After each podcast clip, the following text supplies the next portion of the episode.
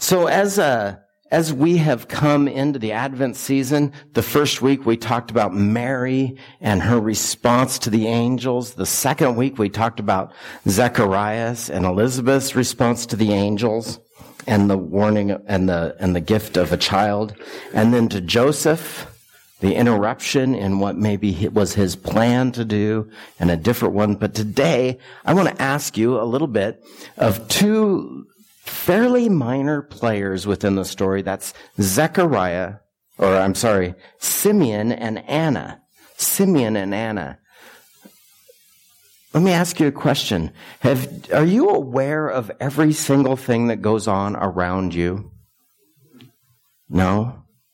Why, why aren't you aware of the things that happen in the world around us? What, what's the number one reason you're not aware of something that happens? You're not in the right place. That's pretty good. If you're not in the right place, it's really hard to see something happen, isn't it? What if you're in the place but you don't notice it? What's the number one reason you didn't see it then? Too busy. Too busy. You're on the phone. Apathy. Or the thing that I'm I was sort of wondering about was you're not looking for it. You're not expecting it. So you might be in the place and because you're not looking, it might happen and just go unnoticed even if it happens in front of you because you're not looking. Now, let's read the story of Simeon and Anna. This is from Luke 2, 22 and following. Then it was the time for their purification. That's a, um, Mary and Joseph and, and Jesus' purification as required by the law of Moses after the birth of a child. So his parents took him to Jerusalem to present him to the Lord. The law of the Lord says if a woman's first child is a boy, he must be dedicated to the Lord. By the way, I think that actually qualifies here as Jesus, right? Dedicated to the Lord. So they offered the sacrifice required in the law and either a pair of turtle doves or two young pigeons if they were very poor. At that time, there was a man in Jerusalem named Simeon. He was a righteous and devout man and was eagerly waiting for the Messiah to come and rescue Israel.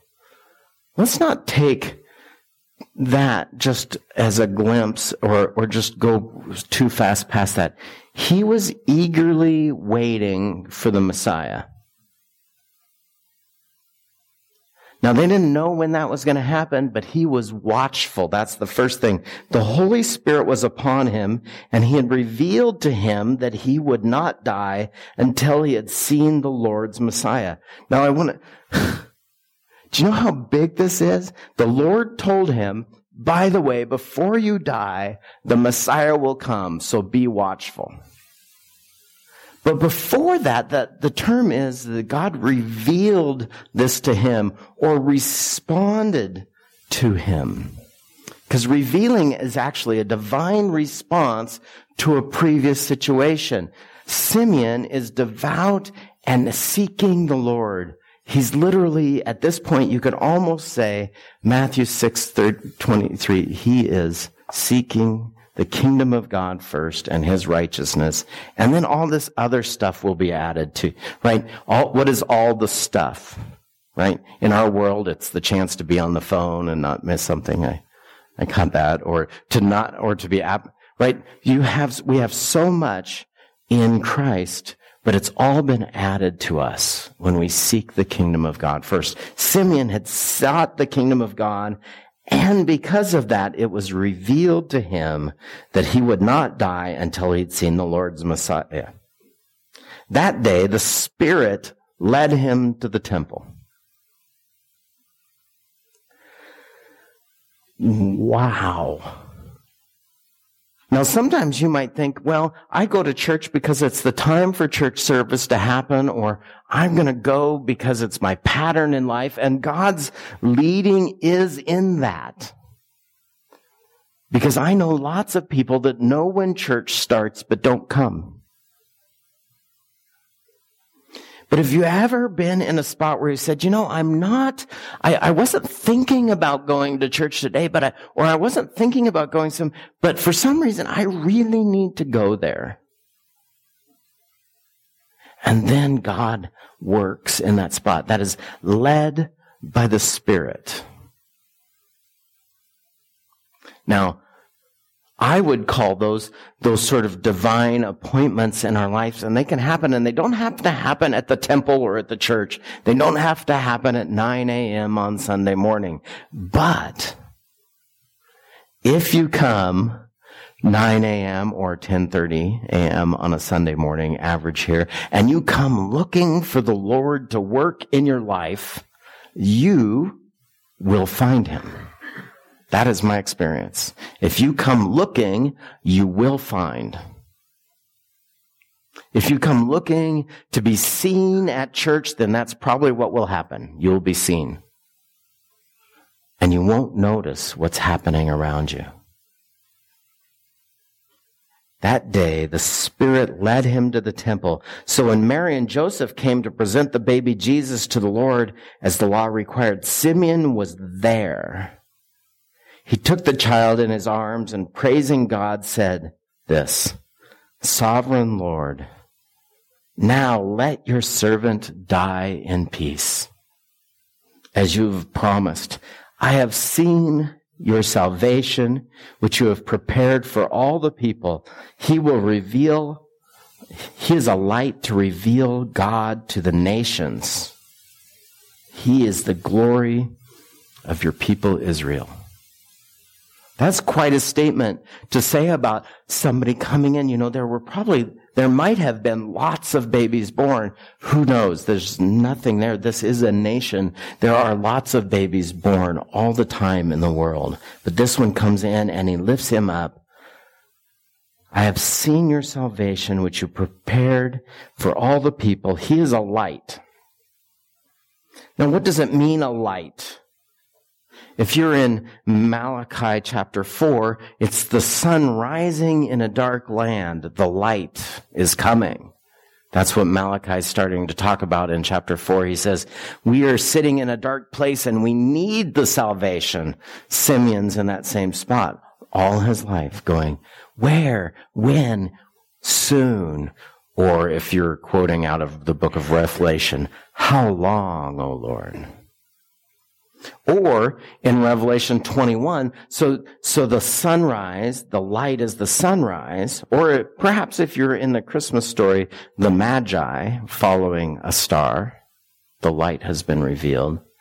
Or in Revelation 21, the light, the sun of righteousness, the bright morning star who leads us out of this place and into God's fully realized kingdom. There's more here though.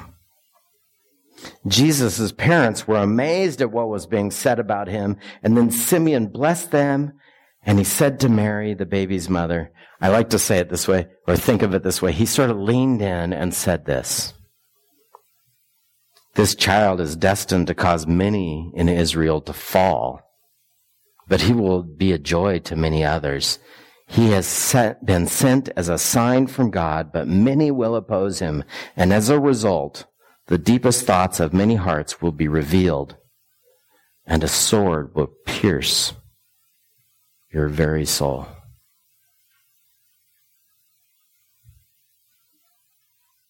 I hate to, I hate to have the spoiler alert here. We sang a song this morning that the coming of Jesus was the savior, that his death would do that. That's a spoiler alert. At Christmas, the baby's in a manger. The cross isn't visible yet.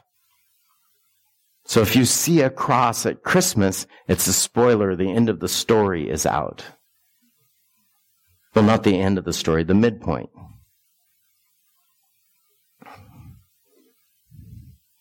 Seek ye first the kingdom of God and his righteousness will be added unto you. And God responds, if you will come and notice, if you will come and be looking for the Lord to work, you can be Simeon and Anna. But there's more. Anna, a prophet, was also in the temple that day. She was the daughter of Phanuel from the tribe of Asher, and she was very old. Her husband died when they had been married only seven years. Then she lived as a widow to the age of 84. She never left the temple, but stayed there day and night, worshiping God and fasting and prayer, in prayer. Then she came along just as Simeon was talking with Mary and Joseph, and she began praising God. This is what happens when you start to see Jesus and you start to look. She began praising God and she talked about the child to everyone who'd been waiting expectantly for God to rescue Jerusalem. What is the number one thing that happens to people that get, come into contact with Jesus? They become witnesses.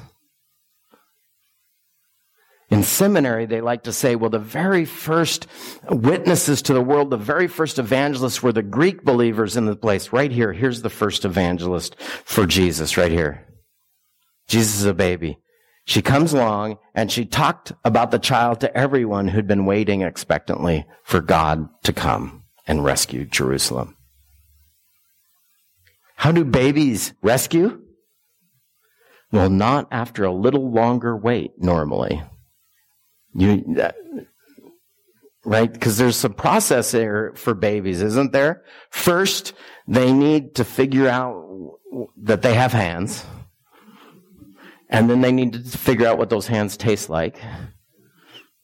And then they try to figure out what everything in the world tastes like. It's the, this is the way babies go. And then they learn how to move and they, and they learn how to trust the face right in front of them that's in front of them all the time parents. And then they learn how to walk and they learn how to learn and they learn how to do so much more. So if this baby was going to rescue Jerusalem and they were waiting for the consolation of Israel, I need to point out something. They'd seen the beginning of the process, but the final, the end of the process is still years away. Back to Simeon just a moment.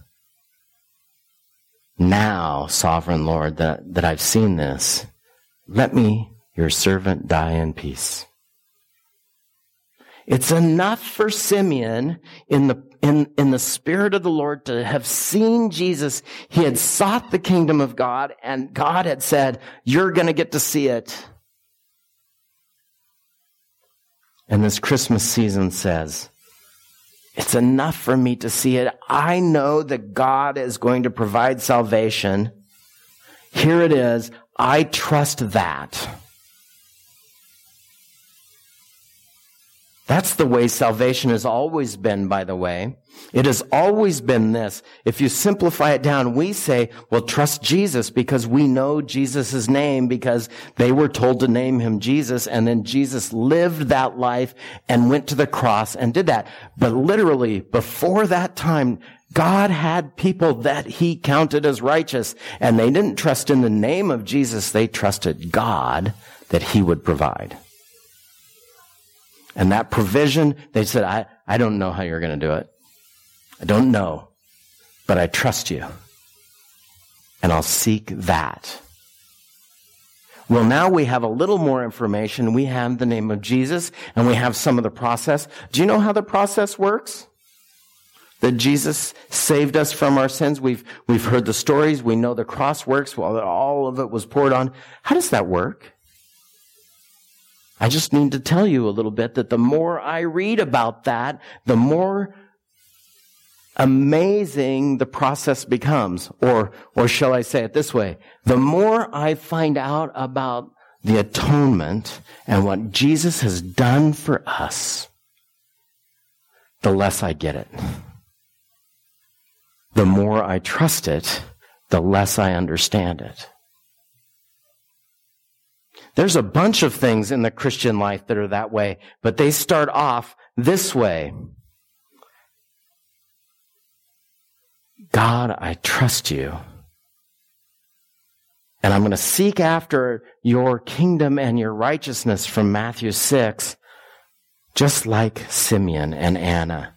We serve, we come, and led by the Spirit, revealed in the Spirit, is this salvation. And today, Christmas Eve, the day before we celebrate that birth, I want to take just a moment to go, wow. That's pretty amazing. That salvation has always been about trusting God. Now we have a guy, Simeon and Anna, saying essentially, now that I've seen it, it's okay, I can go. But they haven't seen it yet. They've only seen a baby.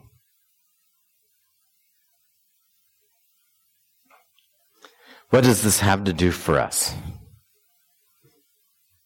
Well, first of all, because Jesus came, and if you read this story, if you go back just about 20 verses, it goes like this. In the year, at the time the Roman Emperor Augustus decreed, and Quirinius was governor of Syria, and, and on and on, all these specific dates and people and places, it's got all these things. Do you notice that that doesn't start once upon a time? that it's anchored in a real time and place. It really happened. And Jesus came and walked really. He is not a figment of somebody's imagination. He didn't appear to just do it. He actually came and grew and did that. But it starts on Christmas for us or at the birth the incarnation. If you want to have an argument about whether or not it was actually December 25th, I have plenty of office time next year, and we can do that. It matters not. What it really matters is, is that it actually happened. And because he was actually on this earth, I need to say this, and I wrote this down because I wanted to say this. God understands and knows the path that you're on because he's been here. Now the correction comes. Are you ready? Because lots of people think this. Lots of people, this isn't on my card here, lots of people actually think that God came to walk with us on our path wherever we were going. And that's not exactly the thing. Now he has come and he will join you at that path where you're on and do that. But he specifically did not come to join you wherever you were going. He came to stand in your way of that path and say, I've got a path you should be on. Come join me on that path.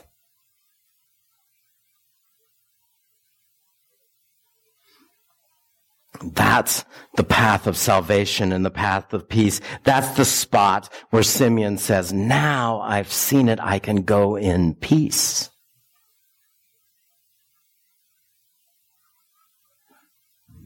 So this morning, just a couple of questions. Because he leans in and talks to Mary and says this thing,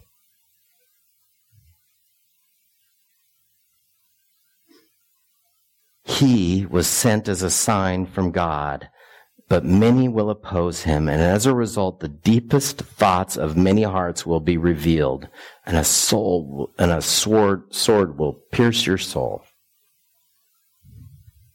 What does this have to do with us? Well, Jesus presents a, a fulcrum in the world and in every individual's life. What are you going to do about me? Now that you know. So you see, because you're actually responsible for the information that you have. It's really hard to hold people responsible for the information they don't have. But when God knows you've got the information and you know that Jesus was born and you know that he's the savior and you know that he's God's path, even if you don't fully understand it, it's okay. Developing faith and all. Many will rise and fall at that point. The question is, in this fulcrum in our life is this. What are you going to do about this, Jesus? What are you willing to do? What are you not willing to do? This Christmas season, Advent is about the watching and the waiting and the revelation of what it's going to be at Christmas time. Now, now you know. What are you going to do? You pray with me? Lord Jesus, I thank you so much for today, for the revealing of your coming, for the love and the sobering thought that puts you right in the center of our lives where we know who you are and that we have a choice to make. Thank you, Lord Jesus. Amen.